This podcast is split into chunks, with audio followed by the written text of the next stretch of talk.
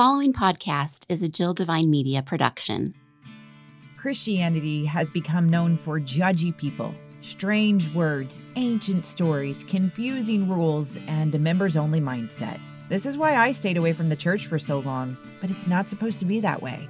I'm Jill Devine, a former radio personality with three tattoos, a love for a good tequila, and who's never read the entire Bible. Yet here I am hosting a podcast about faith.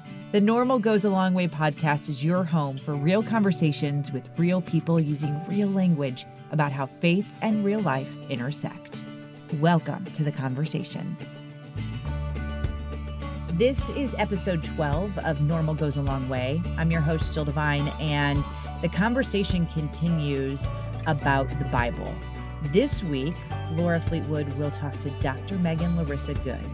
Dr. Good is the teaching pastor at Trinity Mennonite Church in Arizona and the author of The Bible Unwrapped Making Sense of Scripture Today.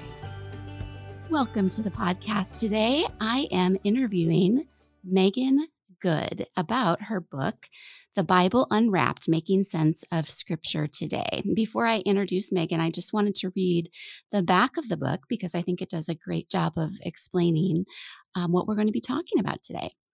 Many people have questions about scripture they are too afraid to ask. Are all the stories of the Bible true? What about the books that got left out? What do we make of all that violence? And what if we encounter situations the Bible doesn't address? Drawing from the best of contemporary biblical scholarship and the ancient well of Christian tradition, scholar and preacher Meghan Larissa Good helps readers consider why the Bible matters. Good delves into issues like biblical authority, literary genre, and Christ centered hermeneutics, and calls readers beyond knee jerk biblicism on the one hand, or skeptical disregard on the other. Instead, the Bible Unwrapped invites readers to faithful reading, communal discernment, and deep and transformative wonder about Scripture. Join an honest conversation about the Bible that is spiritually alive and intellectually credible read the ancient story of God in the world. You may even learn to love it. Wow, mm-hmm. that is awesome. Meghan, welcome to the Normal Goes a Long Way podcast. I'm thrilled to have you here because we've been talking a lot about the Bible and scripture lately. And I think that your viewpoint um, is going to be of great interest to, to our audience. So tell us about yourself, Meghan, and maybe why you decided to write this book.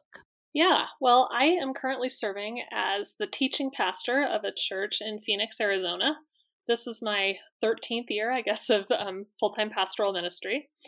And, you know, I originally, when I went to graduate school and seminary, was not intending to be a pastor. I was intending to be a teacher of Bible um, at the university.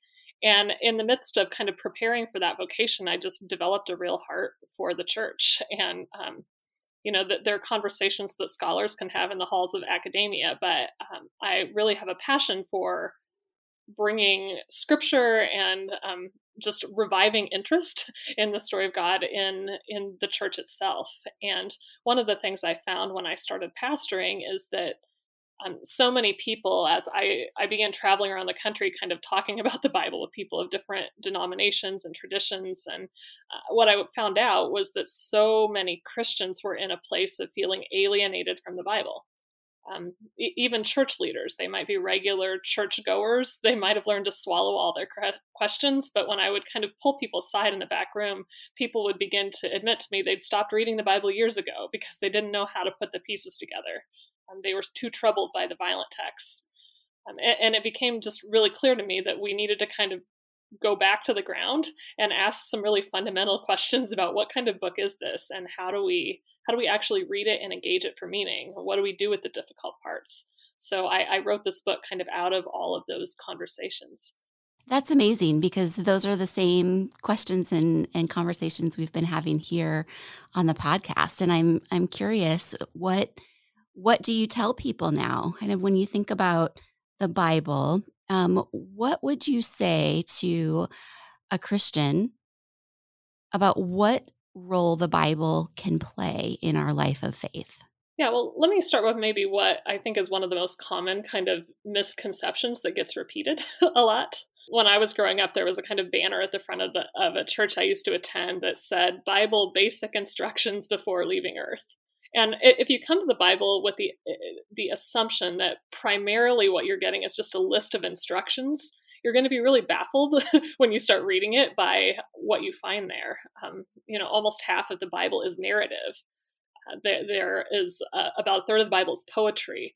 Um, so the vast majority of the Bible isn't even written in the tone of a clear and direct instruction, um, which I think suggests to me not that the Bible doesn't have instruction to give us, but that the purpose of, of what we've been given in the Bible is bigger than just a list of commands.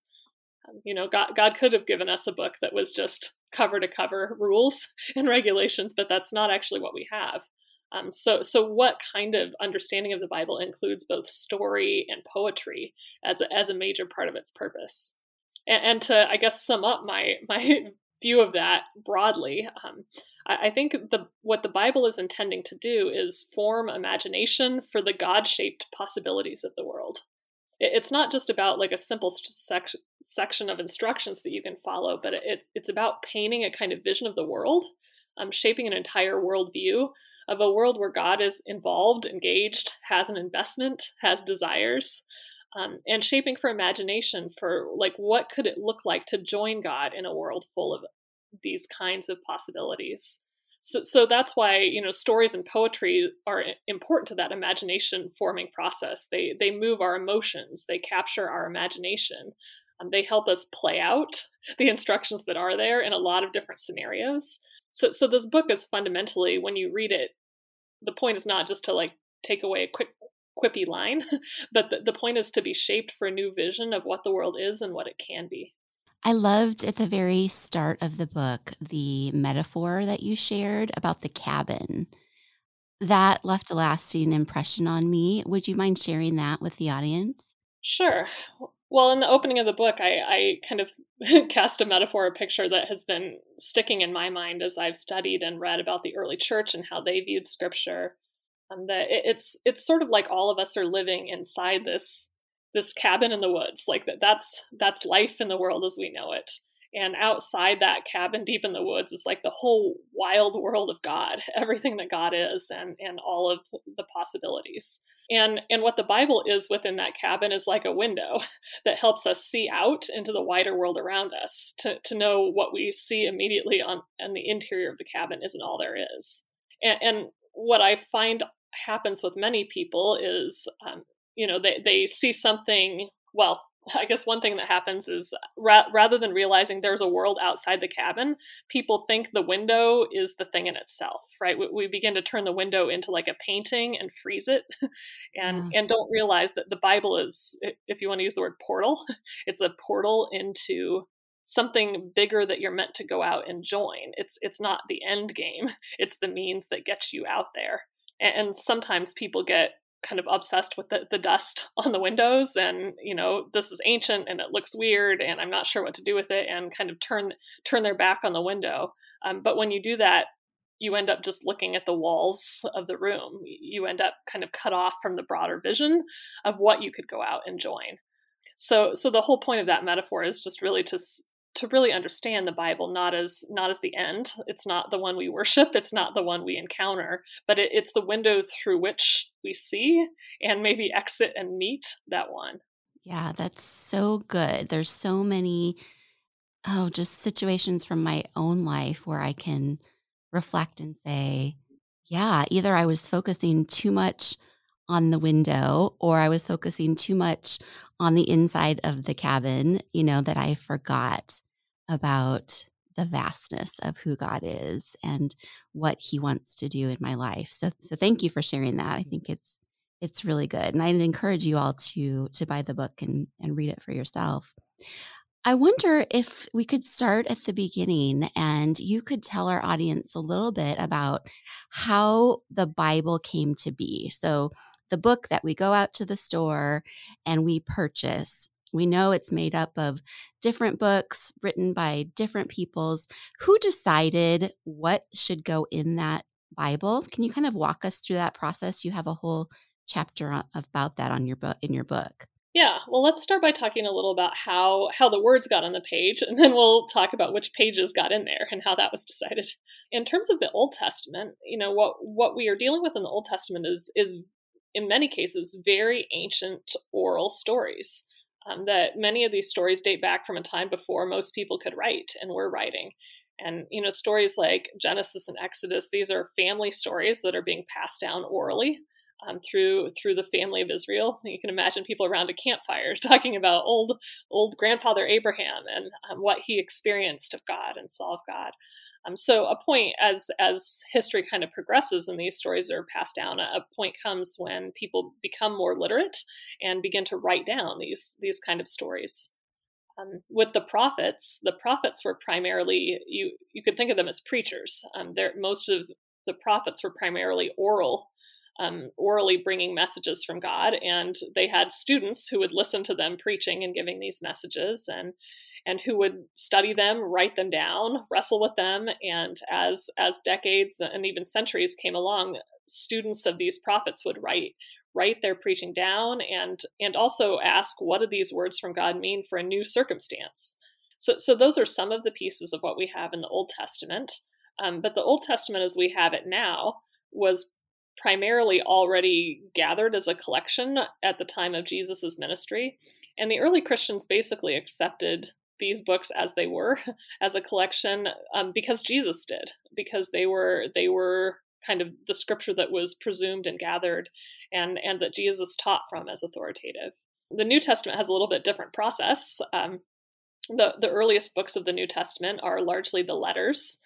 Um, so you know after after jesus died and was resurrected you had a lot of christian missionaries traveling around telling orally telling people the story of jesus for a while nobody immediately was like we should sit down and write it was initially a preaching exercise um, but the, the letters began to be written by Christian leaders who were writing communities that are had particular questions about. So, so we believe that Jesus died and rose and that he taught these things, but what does it mean for the situation that we're encountering in our community or in our city? Um, so Christian leaders would write these letters trying to show people how Jesus applied to the questions they were asking.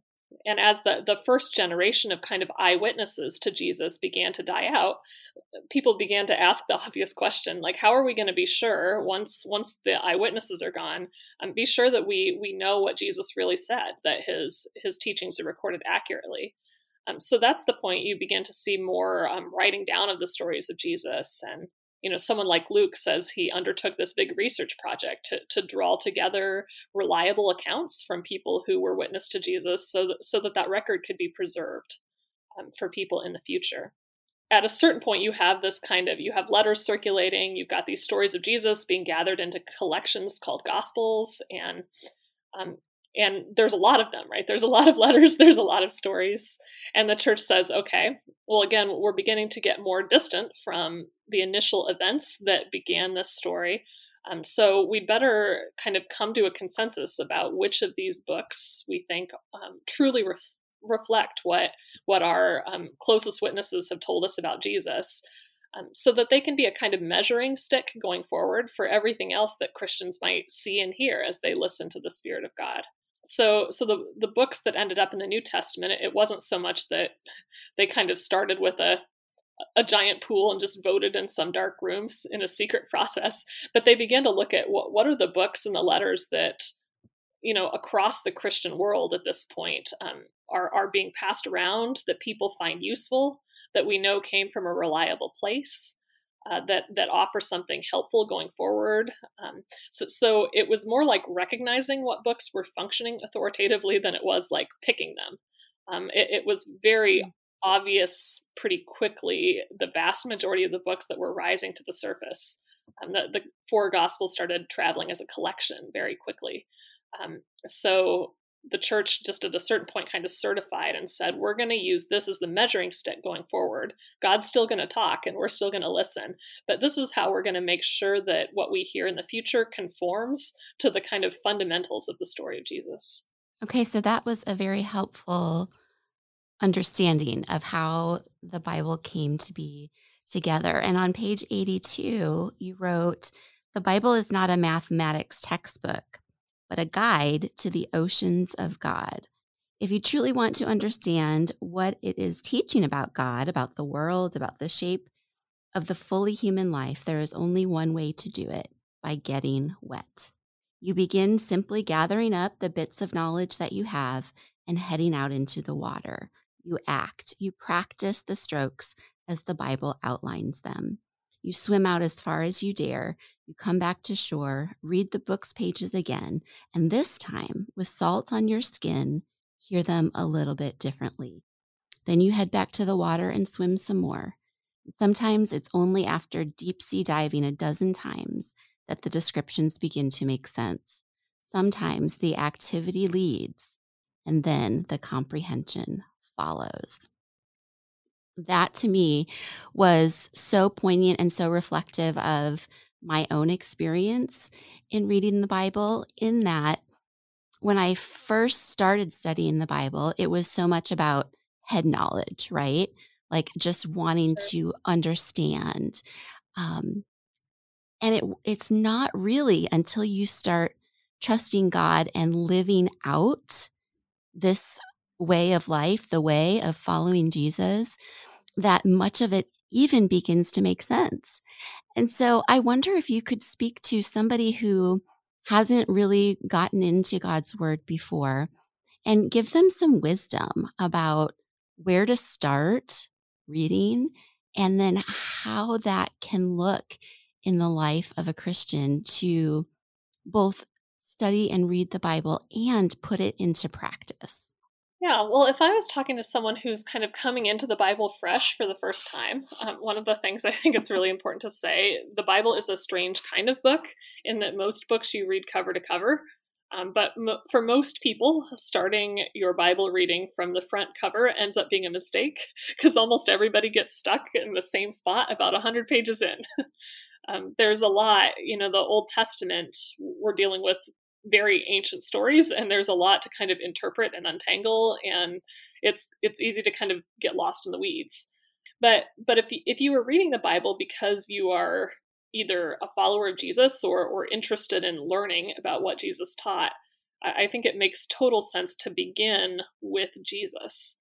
Um, so that would be beginning with one of the gospels. I'd recommend matthew mark or luke Matthew is the first gospel in the Bible because he talks a lot about the tie between Jesus and the Old Testament. So it's kind of like the hinge point between the first part of the book and the second.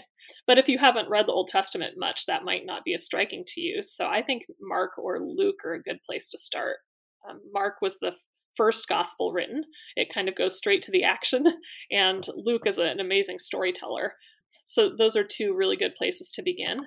I think from a starting point, it's useful to just sit in the teachings of Jesus and and see what you notice about the the major not the like don't don't get yourself stuck on if there's like a line or a story you're not sure what to make of but what are the major themes of Jesus teachings? Like what are the things that Jesus seems most concerned about?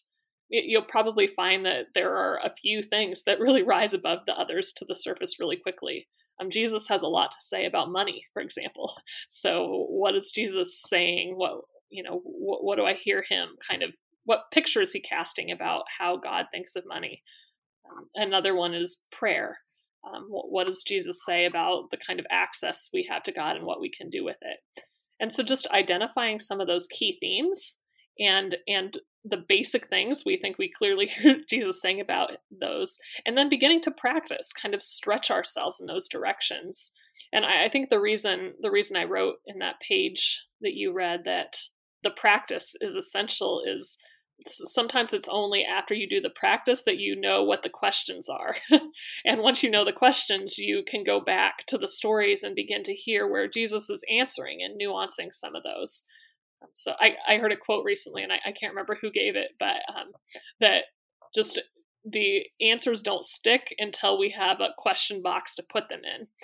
Um, mm. So, so that's part of the the virtue of of practicing is o- only after you're actually trying to live out Jesus's teachings on on money do you begin to understand what some of the questions are, and then you hear new things in in Jesus's teachings that you might not have heard the first time.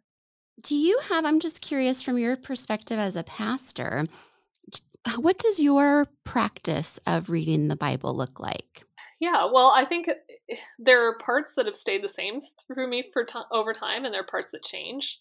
Um, but I would say one of the most consistent parts of of my pra- own practice of reading um, is rather than just reading like a set amount. Some people kind of follow a plan and try to read a certain chunk every day.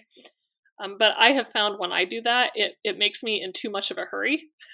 And you know, the point of reading the Bible is not to cover volume. The point is to be changed by what you hear.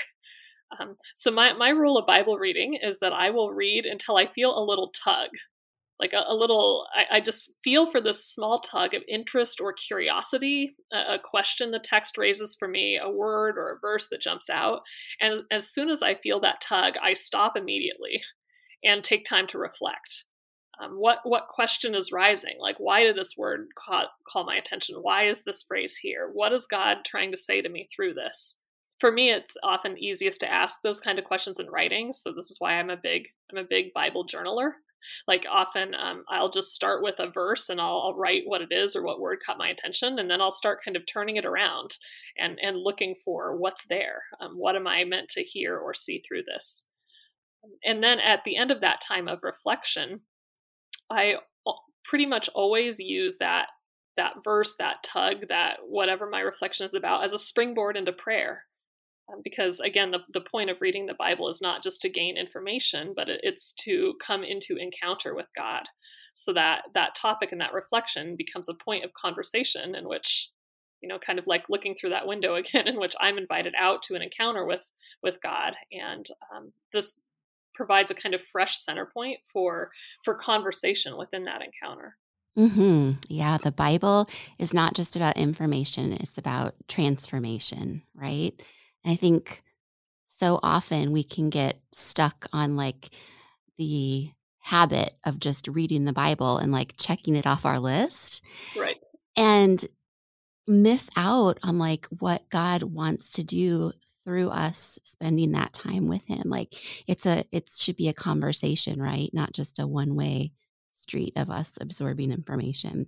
Absolutely and given that transformation goal too that's why even you know if you have a choice between covering a lot of territory but not reflecting or taking one verse and chewing on it um, you might often be better in taking a little bit and chewing and absorbing. Yeah yeah for sure what advice do you have about all of the different translations of Bibles? There's the NIV, there's the ESV, there's the message. And for somebody who's new to studying scripture, it can be a little bit confusing and overwhelming. What advice do you give people who are trying to choose which Bible to study from?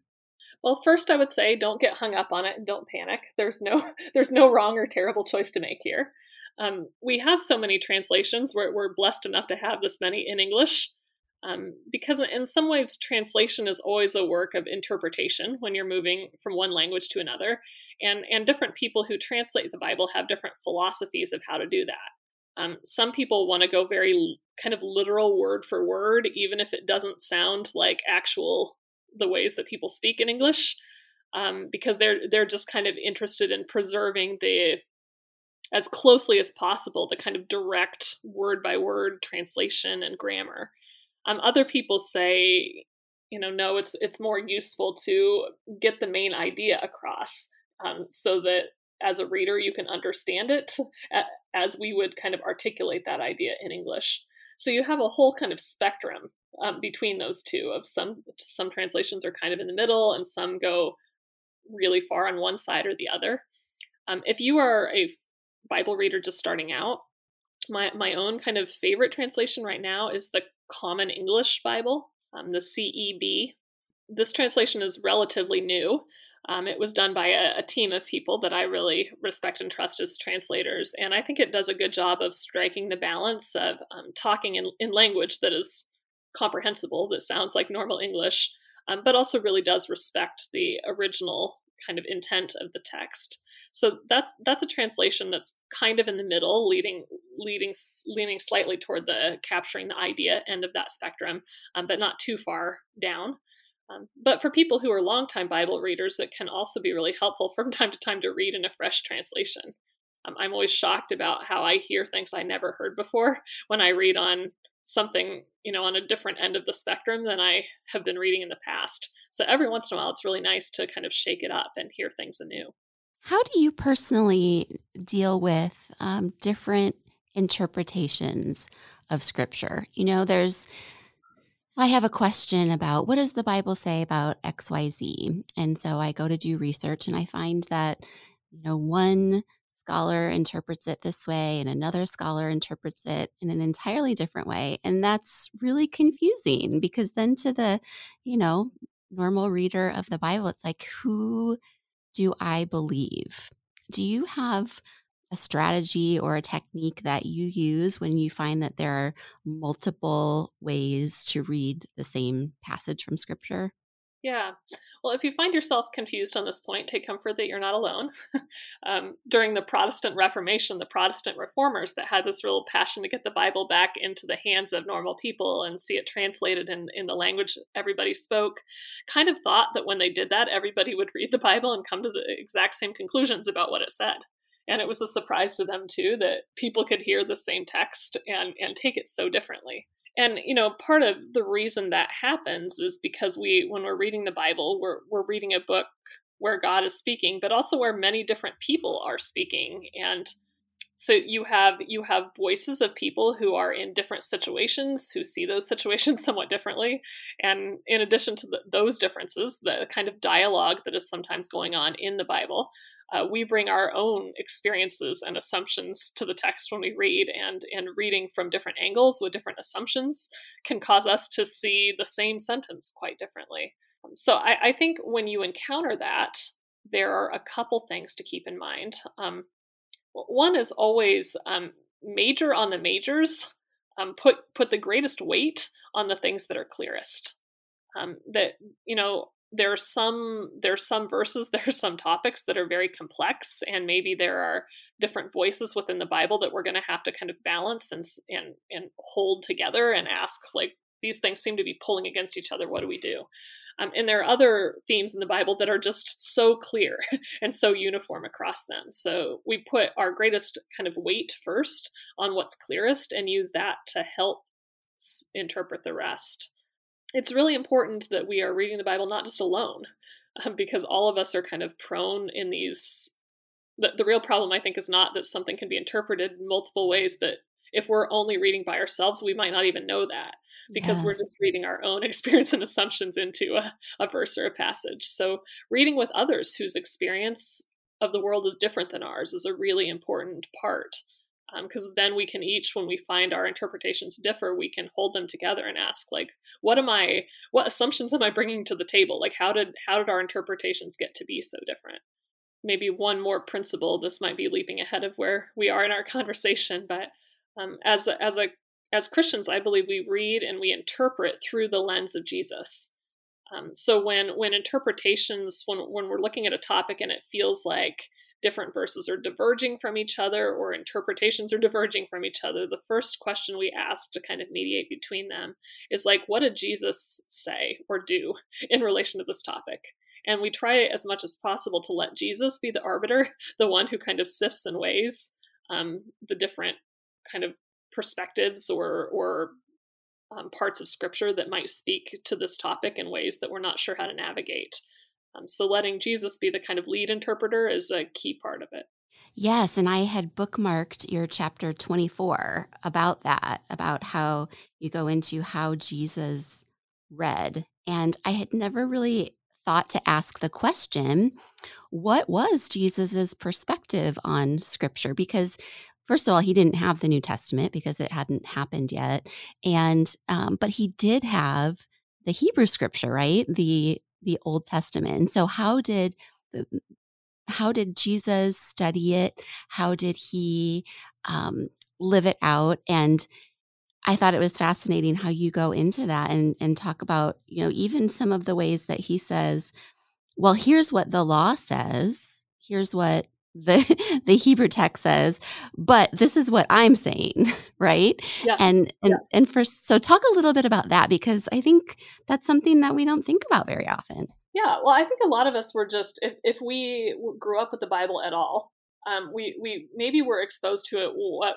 what we often call like a flat Bible approach, where if, if you want to know what God thinks on any question, you just kind of take all of the verses on that topic and you add them up and average them out.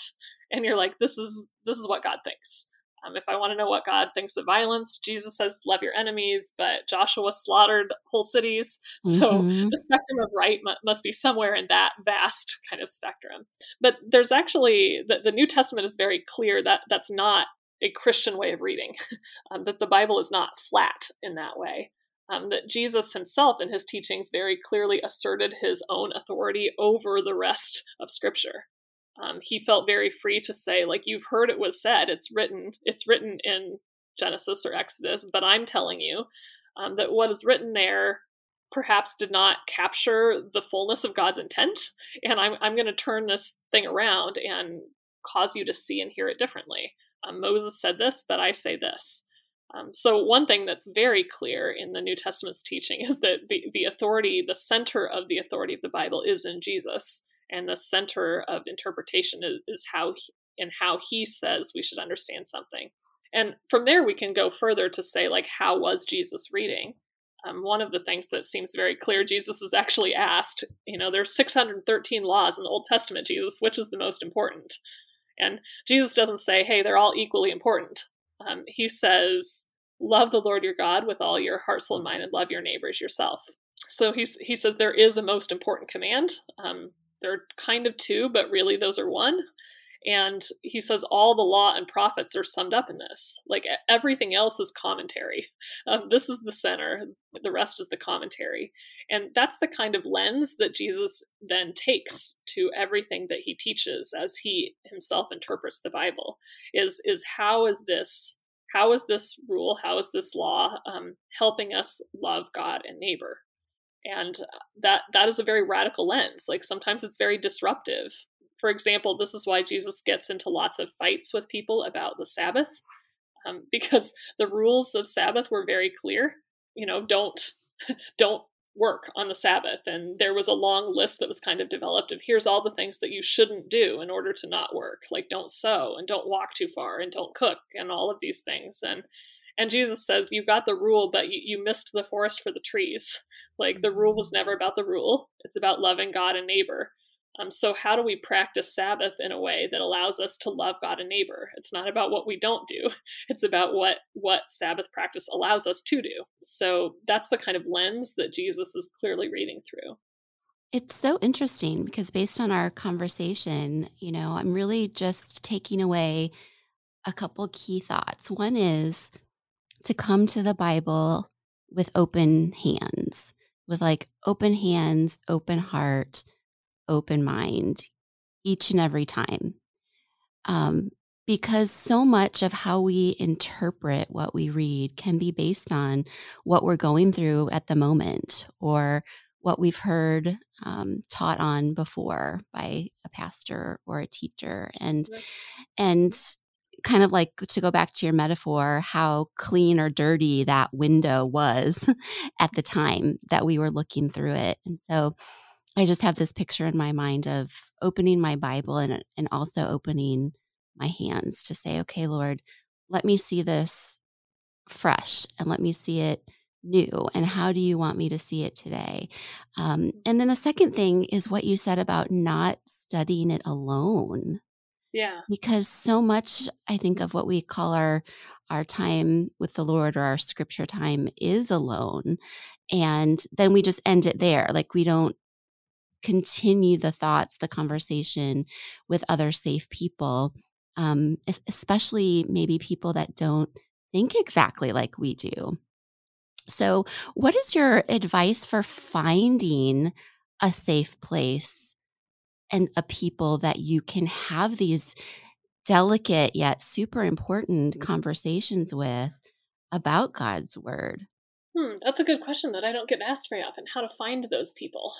I feel like so, sometimes in my life, at least, it feels like just maybe it's the Holy Spirit or luck just stumbling on them. But I do think that just as a deliberate practice you can undertake, uh, a lot of us don't kind of make time or prioritize having conversations with anyone. Um, so as a first step, even you know, ask yourself who is in your life who might have some kind of difference than you, whether that's that's age, whether that's race, whether that's class, whether that's gender. Um, I, I find people who are in some way, you know, coming from a significantly different angle than me in any of those categories um, can cause me to see and hear differently. And you might just ask if they're open to meeting, you know, I, I guess you see what works for you once a week, once a month, and just, you know, read a gospel like Luke together and just come together, do your own kind of private practice and open listening, and then come together and ask, what did you notice? Like what what stood out to you? Um, and and listen for what what is in common, but also what is indifferent. Ask each other questions. So I, I don't think it has to be more complicated than that as a beginning point. Yeah, that's good advice. And I think, too, just opening yourself up to the possibility that you don't have to do a formal Bible study where, you know, some other author has written, you know, their understanding and then has reflection questions. Those are great. I think those definitely yeah. have their time and place, but there's something about just purely reading scripture and then talking about it with someone else that I think just helps us go a level deeper. And um, I'd encourage people to, if you haven't tried that before, to do that. And that's kind of what Jill and I are doing on this podcast, too. You know, she is new in her faith journey and she asks me all kinds of questions and we we talk about it and most of the time i'm like well i don't know the answer but you know let's let's just talk and see see what happens. And that's how god works a lot of times. He works through his spirit and through other people as we have these these challenging conversations. Absolutely and if i can make one more suggestion that people might not have tried um, i find many people are reluctant to write in their bibles um, so something that I like to do sometimes when I'm reading with somebody else is actually, um, you know, on a website like Bible Gateway or some way where you can just get the biblical text. I like to actually print off the text of a book like Luke and just on like normal copy paper that I, I don't worry about writing on. And then I write all over it when I'm reading. And if a word jumps out at me, I circle it, I draw lines of connection, I put question marks, and um, I find just being able to kind of write and scribble and doodle that way as I'm reading somehow just opens my mind. I, I found that often more powerful than reading anything written by scholars on it, just causing me to slow down and pay attention. And when you do that with others, you can both bring your scribblings together and, and kind of look together at, at the text visually as you have experienced it. I love that idea. Well, as we wrap up, what other pieces uh, you know of your book would you like to talk about or other maybe common questions that you get about the bible that you'd like to address? I'll just kind of leave it up to you to, to wrap up this conversation. Well maybe we can just talk very briefly about violence um, because that is the single most common question i get about the bible um, I talk to people all the time that have walked away, not just from the Bible, but from Christian faith itself, because they're so unsettled and disturbed by some of the stories of violence in the Old Testament. And you know, people will tell me, "I don't, I don't want to worship a God who is like this. Like, I don't know what to do with these kind of stories." So, if if that is a question that has ever occurred to you, or if if anyone listening here has really been stuck in that place, um, let me just give you a brief framework for thinking about that. I've already talked a little about that Christians are people who interpret through the lens of Jesus, that the Bible's not flat. Um, the, the book of Hebrews, one of my favorite verses, the book of Hebrews opens by saying, in, in the past, God spoke to our ancestors many times and in many ways. Um, but in, in these days, God has spoken to us through a Son who is the light of God's glory and the exact representation of God's being and in that opening what what the author of hebrews is is really saying is like hey god has spoken to people many times through history. Like we have we have many ancient records of god interacting. Um, but what came before did not have the clarity of what we have seen of god in jesus. It, it's sort of like prior to jesus the whole world was viewing god in the dark. Um, and if you've ever navigated your house in the dark you you know that even you know in the middle of the night you can see some things like you you might be able to avoid running into the bookshelf on the way to the bathroom. Um, but sometimes in the dark like it, it's hard to see perfectly what you're looking at. Um, I, I, got a call one night from my mother who was screaming in the phone who had um, reached down in her bedroom floor to grab what she thought was one of my dad's socks and it turned out there was a snake in her bedroom. Oh and you know that's the thing about the dark right? Like you can think you're dealing with one thing but it turns out you saw the outline but you misinterpreted the shape. Um, and that's basically what the author of Hebrews is kind of proposing that, you know, the, prior to Jesus, we were looking at God in the dark and we were seeing many true things, but also there are things we perhaps weren't putting the pieces together quite correctly on. Um, and this is why Jesus came, um, not not just to die to save us from our sins, but to live and save us from our misconceptions of who mm-hmm. God is mm. and what God desires. So in Jesus, it's like the light suddenly pops on in the room, and for the first time, we're equipped to really see clearly who God is and what God desires. Um, so there is Colossians says Jesus is the he all the fullness of God dwells in Jesus. Um, Jesus isn't God's nice side or God's softer side. Like there there is nothing that is true of God that isn't true of Jesus. So so when we go back to these kind of violent portraits and, and acts of genocide, we do those understanding that these stories are, are kind of written and developed in a time when people were interacting with God, but also when the lights weren't on. Mm-hmm. And and we ask with Jesus turning the lights on about who God is, about how God's heart beats for people.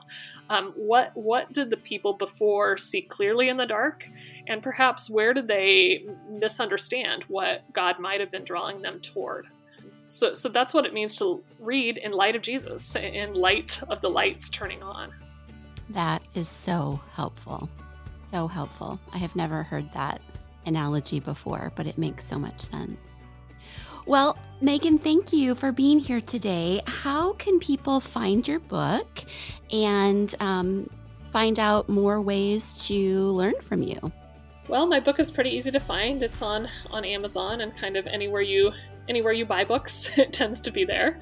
I have a website that I am not doing a very good job of keeping updated, but you can go to meghanlarissagood.com and um, I am going to endeavor to do better about keeping speaking engagements and things up there. And um, obviously, I teach every week as well, so I'm pretty easy to find on YouTube. Um, my church is Trinity Mennonite. Thank you so much for your honest conversation and your wisdom. I know I learned a lot, and Jill has been listening in. I've been watching her take notes here, so she's got some follow up questions that we will cover in the next episode. But um, thanks again, Meghan, for being here. You are a delight to talk to and um, very wise. So I appreciate all of the wisdom that you have shared with us today. Take care. My pleasure. Thanks for having me. Thank you for your support of this podcast and for your support of my faith journey. Lots of questions that I have, and I know that I'm not alone in that. So, if you have some questions, or there's a topic that you want to get involved in, or there's a question that you have, please reach out. You can follow us online, normalgoesalongway.com. You can also follow us on Facebook and Instagram at normalgoesalongway. I would love to be able to help you if you're struggling, or maybe it's not a struggle, maybe it's something great that's happened to you and you want to share, please let me know. And I would be happy to address that on this podcast. Lots of good stuff happening in our next episode, including this. We talk about getting stuck on certain passages and what they mean and you had said don't get stuck on those but focus on what jesus is saying. Interpreting the bible is kind of like doing a crossword puzzle. Nobody does crosswords exactly in order. You go in and you kind of fill in the easy answers first. And i think no matter what stage you are you know i've been studying the bible personally and professionally for decades and there are still things that puzzle me more than others. But you work your way backwards over time by starting with the clearer and working toward the, the more puzzling